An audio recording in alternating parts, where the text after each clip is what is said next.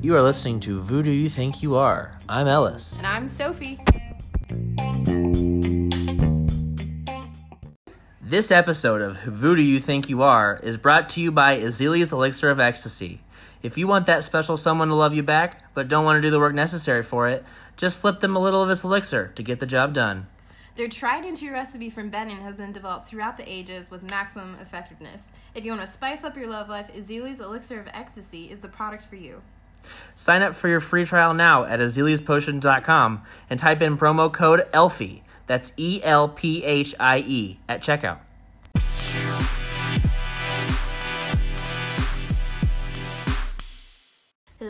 And welcome back to the second installation of our four part podcast discussing voodoo. Wow, this podcast is really picking up steam now that Azalea wants to sponsor us.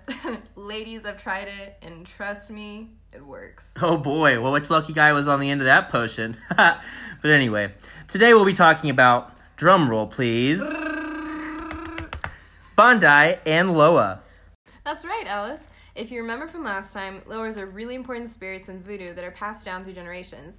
You could see them as the intermediary between Bondye and humans, which we'll get into later, and humanity. They're basically the heart of this religion. Well, let's dive on in then. We have a lot to get through, and I'm sure our listeners are dying to learn more about these guys.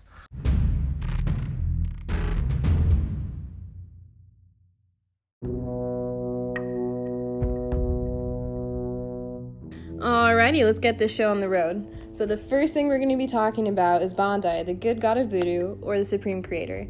Being a monotheistic religion, followers of voodoo believe in a single god. Bondye is their name for the creator of the earth and the spirits. Bondye is the same god as the Christian god due to voodoo being an offshoot of the Catholic religion into which slaves were converted. Many practitioners of voodoo also practice many different aspects of Catholicism to this day, despite the Catholic Church denouncing this practice. Now that we've talked about Bondye, we're going to move on to arguably the most important part of the voodoo religion, the Loa. You may have heard of these Loa before, but you may not know that there's three different families of Loa.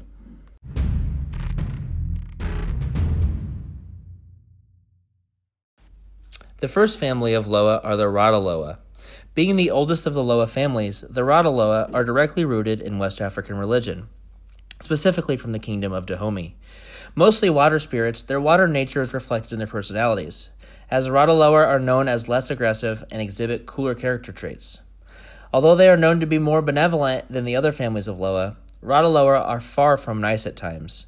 When worshipped, Radaloa are usually served with white garments and candles. The most famous Radaloa, and perhaps the most famous Loa altogether, is Papa Legba, but we'll talk about him later more in depth. The cool, unaggressive Radaloa couldn't exist without an unhinged, crazy counterpart known as the Petroloa. Kind of like how Sophie is my crazy counterpart. hey now! um, typically depicted with red eyes and represented with blood and fire, the Petroloa function as the violent, malevolent side to another Loa from another family. For example, the Petroloa Kalfu is treated as the violent counterpart to Papa Legba, despite the two being completely different entities.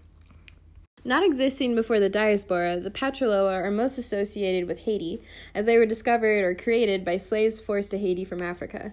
Petro usually are the ascended souls of warriors, slaves, and houngans, although in some cases, like Kalfu, they're simply violent spirits. The most important thing when praising Petroloa is difficult and dangerous blood sacrifices. The name Petro is believed to derive from the powerful voodoo priest and former slave Don Juan Felipe Pedro. The final family of Loa, the Gede, aren't usually actually Loa, but rather the spirits of the dead. But they are led by real Loa. These are named Baron Samedi, Baron Lacroix, Baron Cimetière, and Baron Criminel. The family of Loa are rude, loud, and sometimes very sexual. Often possessing people in services, they will do things like eat raw chilies or glass, or even anointing their genitals with chili rum. When depicted in art, these Loa are usually represented with the colors black and purple. wow, these Loa are crazy. but anyway, let's move on.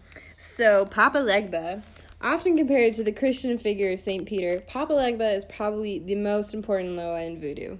You might even call him the big daddy of all the Loas. wow. Papa Legba is essential to communicating with all other Loas because he opens the gates to the world of the spirits in a special ceremony performed by the voodoo practitioner. He's so important that other Loa need his permission to reveal themselves. He even controls their ability to go between worlds. He appears as a lovable old man with a cane, usually in a wide brimmed straw hat. Papa Legba even walks around with a smoking pipe with dog by his side.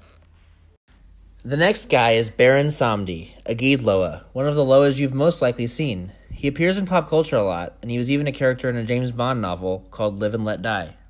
Samedi, Baron Samedi. and even as a symbol for a spiced rum named Baron Samedi. He's represented as a man with a white face and a top hat, sunglasses, a dark suit, and sports a trendy beard. Remember Papa Legba? Well, this next Loa is known as the opposite of that guy. His name is Met Kalfu, aka Carrefour, and is a Petroloa. He is represented as a demon or a young man. Because men are trash, right? I'm just kidding, Ellis. You guys wouldn't believe the look he's giving me right now. but anyway, this guy is basically the Satan of voodoo, and let me tell you, he has some quirks. For instance, he drinks rum infused with gunpowder. Weird, right? He also happens to be associated with all evil forces in the world, namely crossroads, misfortune, along with destruction. So, our last guy we're going to discuss is Gede. But don't be confused, he has nothing to do with the Gede family, although he does belong to it. Gede is actually a spirit of the first person to ever die. If you know anything about Greek mythology, like us nerds, then you could compare him to Charon, or the Grim Reaper. He's depicted as a large black figure controlling the specific crossroads between life and death. He's also considered to be the good counterpart to one of the earlier Loas, the Baron Samedi. Not only that, Gede is the first barrier when trying to contact the dead. People must first go through him or Baron Samedi. This process is somewhat similar to having to go through Legba to contact any spirit in the spirit world. Well, that wraps up our episode on Bondye and the Loa in Haitian voodoo. Make sure to tune in next week on the podcast as we take on the subject no, of. wait, wait, wait. Let's keep it a surprise for next week. Okay, well, you'll find out next week.